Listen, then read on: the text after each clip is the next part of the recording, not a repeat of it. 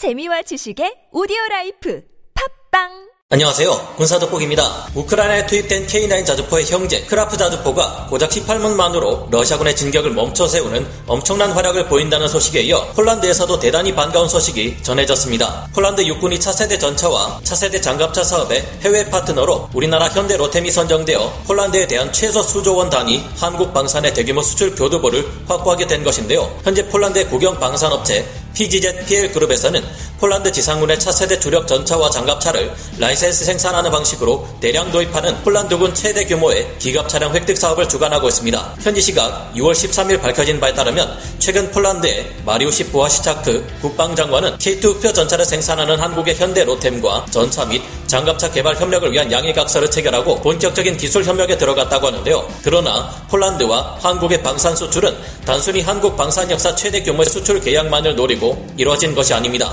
최근 미국이 기존의 M1 전차를 훨씬 뛰어넘는 차세대 M1 에이브람스 전차를 발표해 K2 흑표 전차의 수출을 견제하고 있으며 독일의 라인메탈 또한 기존의 전차와는 차원이 다른 성능을 자랑할 것으로 보이는 KF-51 판터 전차를 내놓을 것이라 밝혔습니다. 이에 대응하기 위해서 한국 또한 K2 흑표 전차보다 더욱 발달한 미래 전장에서 활약할 수 있는 차세대 전차의 개발을 시작할 때가 되었다 볼 수 있는데요. 그러나 이 사업을 우리 단독으로만 진행하기는 어려움이 따릅니다. 생산량을 많이 확보할수록 개발 비용을 줄일 수 있는 규모의 경제를 확보하려면 우리 군의 K3 차세대 전차 도입 수량보다 더 많은 도입 수량의 확보가 필요하기 때문인데요. 그러나 폴란드와의 방산 계약을 통해 우리는 차세대 K3 전차의 공동 개발 파트너를 얻을 수 있을 것이라는 기대가 적지 않습니다. 폴란드와의 방산 수출 계약은 우리에게 얼마나 큰 이익이 되어 돌아올 수 있으며 K3 전차는 기존 의 K2표에 비해 얼마나 더 강력할까요? 전문가는 아니지만 해당 분야의 정보를 조사 정리했습니다. 본의 아니게 틀린 부분이 있을 수 있다는 점 양해해 주시면 감사하겠습니다. K2표 전차를 생산하는 우리 방산업체 현대 로템이 프랑스에서 현지 시각으로 지난 13일부터 열리는 국제 방산 전시회 2022 유로 사토리에 참가하며 굉장한 소식을 전해왔습니다. 현대 로템은 이날 K2 PL 전차와 K2 NO 전차는 물론 차륜형 장갑차 및 다목적 무인 차량 등을 전시해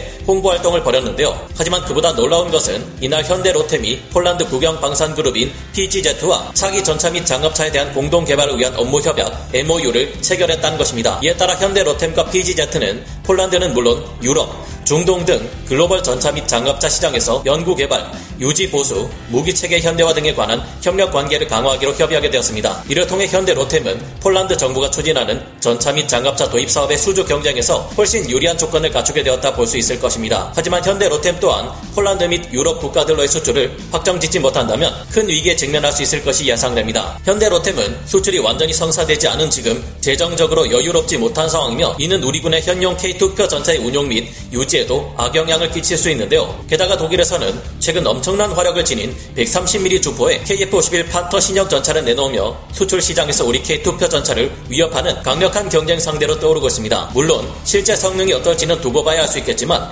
벌써부터 이 전차는 기존의 레오파르트 2A7 등의 전차보다 훨씬 진일보한 성능을 가졌을 것으로 예상되는데 만약 130mm 주포가 안정적인 성능을 보여준다면 이전의 나토 표준 규격인 120mm 활강포보다 훨씬 강력한 관통력 및 파괴력을 보여줄 수 있을 것이 예상됩니다. 미국의 차세대 M1 에이브람스 전차 또한 큰 위협입니다. 안 그래도 열화 우라늄을 사용하지 않는 M1A2 SEP V3 전차로도 막강한 미국의 영향력 아래 적지 않은 수출이 가능했는데 최근 실루엣이 공개된 새로운 M1 에이브람스 전차는 많은 군사 전문가들로부터 기존의 M1 전차들과 차원이 다른 성능을 보여줄 수 있을 것 으로 기대를 받고 있습니다. 30mm 기관포 고무장에 각종 최첨단 신형 장비가 적용된 것으로 보이는 차세대 M1이 열화 우라늄을 사용하지 않고도 수출용이 아닌 미국 육군의 M1 에이브람스 전차와 같은 위력을 낼 수 있다면 이는 K2 흑표 전차의 수출에 있어 절대 가볍게 볼 문제가 아닐 겁니다. 그러나 우리는 폴란드와의 차기 전차 공동 개발에 관한 업무 협약을 맺음으로써 기존 K2 계열 전차들을 더 많이 생산함으로써 더 저렴한 가격으로 더 뛰어난 성능의 개량형 K2 전차들을 내놓을 수도 있게 될 것이 기대되는데요. 총 800대 이상의 K2 전차 계열에 관한 수출은 현대 로템에 있어서 엄청난 호재이며 폴란드에서는 K2 PL 전차를 스스로 생산한다 해도 그에 관한 라이센스 비용을 현대 로템에 지불할 수밖에 없습니다. 이 같은 재정적 안정화 덕분에 현대 로템이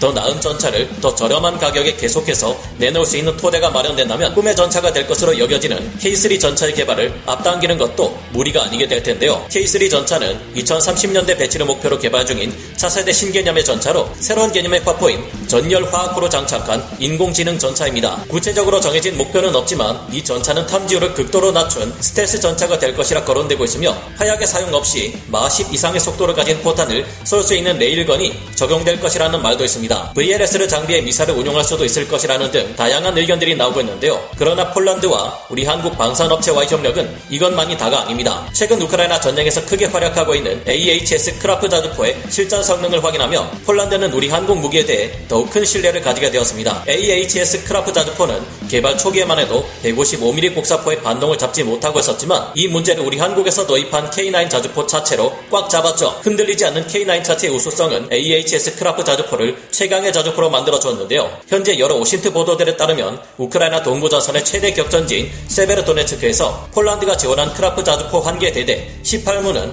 러시아군의 포병들을 거의 일방적으로 박살내며 우크라이나군이 불리했던 전황을 바꾸는데 크게 한몫하고 있다고 전해지고 있습니다. 놀랍게도 폴란드와의 방산 협력으로 우리 가 최대한 기대할 수 있는 수출 물량은 K2 전차 800대 이상, K9 자주포 차체 131문 이상, 수량 미상의 AS-21 레드백 장갑차, 수량 미상의 K806 혹은 K808 차륜형 장갑차, FA50 블록 20 전투기 혹은 이를 더욱 개량시킨 FA50 블록 30 전투기 48대 여러 목적으로 쓰일 수 있는 다기능 레이더, 탄도탄 요격에 사용되는 천궁 블록 2 방공 시스템 등입니다. 정확한 수출 이익을 예상하기는 어렵지만 최소 수조 원 이상의 수출을 달성할 수 있는 한국 방산 역사상 최대 규모의 수출임은 틀림없는데요. 폴란드 현지 방산 전문지 디펜스 24는 이번 MOU에 K2PL 전차와 차륜형 장갑차의 개발 및 양산 협력 내용이 담겨 있다고 전했습니다. 디펜스 24는 폴란드 국방부가 우크라이나의 대규모 대규모의 기갑 전력을 지원함으로 인해 발생한 전력 공백을 충족하기 위해 K2 전차 일정 수량을 직도입하고 현대로템의 기술 지원을 받아 PGZ 그룹이 K2PL 전차를 완성해 폴란드군에 대량 납품하는 방안을 추진 중이라며 가까운 시일 내에 계약 체결이 이루어질 것이라고 합니다. 이번 MOU에 포함된 또 다른 기술 협력 사업인 차륜형 장갑차 공동 개발 사업은 폴란드군이 현재 천여 대를 운용 중인 파트리아 AMV 기반 KTO 로소막 8륜 장갑차를 대체하는 차세대 차륜형 장갑차 개발 사업인데요. 디펜스 24는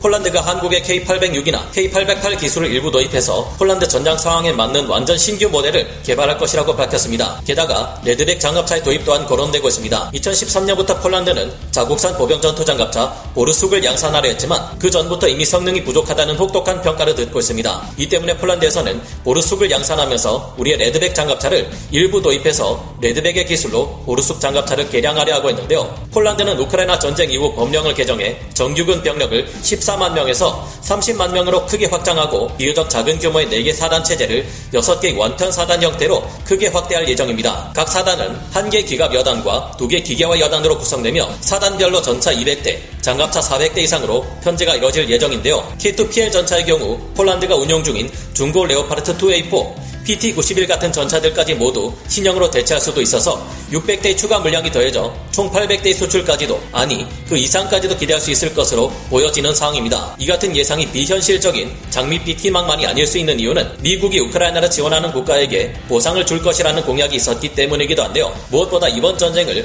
코앞에서 지켜본 폴란드 국민들 입장에서는 군사력 증강에 대한 필요성을 누구보다 절실히 느끼고 있으며 이에 따라 최근 폴란드는 지상군 전력을 기존의 두배 이상으로 크게 확대하려는 계획을 검토 검토 중이기 때문입니다. 전차 도입과 별개로 각 사단의 포병 여단 편성을 위해 최소 131문 이상의 크라프 자주포 추가 도입도 추진되고 있어서 여기에 사용되는 K9 자주포에 차체 대량 추가 수출도 기대되는데요. 폴란드가 우크라이나에 제공한 크라프 자주포 수량이 18문이고 추가로 판매한 것이 60문인 만큼 일단 폴란드는 이 78문의 크라프 자주포가 필요한 상황입니다. 거기에 더해 별도로 두 개의 사단이 더 만들어진다고 하는데 폴란드군의 경우 사단 하나에 53문의 자주포가 편제되는 것으로 알려져 있습니다. 따라서 이것까지 합칠 경우 우리는 폴란드에 K9의 차체 131문을 수출할 수 있게 되었는데요. 폴란드가 이처럼 수많은 무기 체계를 한국산으로 도배하게 될 경우 이는 우크라이나 전쟁을 지켜보며 경각심을 가지는 많은 유럽 국가들에게 엄청난 영향을 끼치게 될 겁니다. 이번 기회에 우리나라가 폴란드의 대규모 수출을 확고히 하고 대규모 수출 및 공동 개발 협력을 공고히 해서 우리 방산 무기가 광대한 유럽 대륙에 엄청난 규모로 수출될 수 있게 하는 시작이 되었으면 하네요. 오늘 군사 돋보기 여기서 마치고요. 다음 시간에 다시 돌아오겠습니다. 감사합니다. 영상을 재밌게 보셨다면 구독, 좋아요, 알림 설정 부탁드리겠습니다.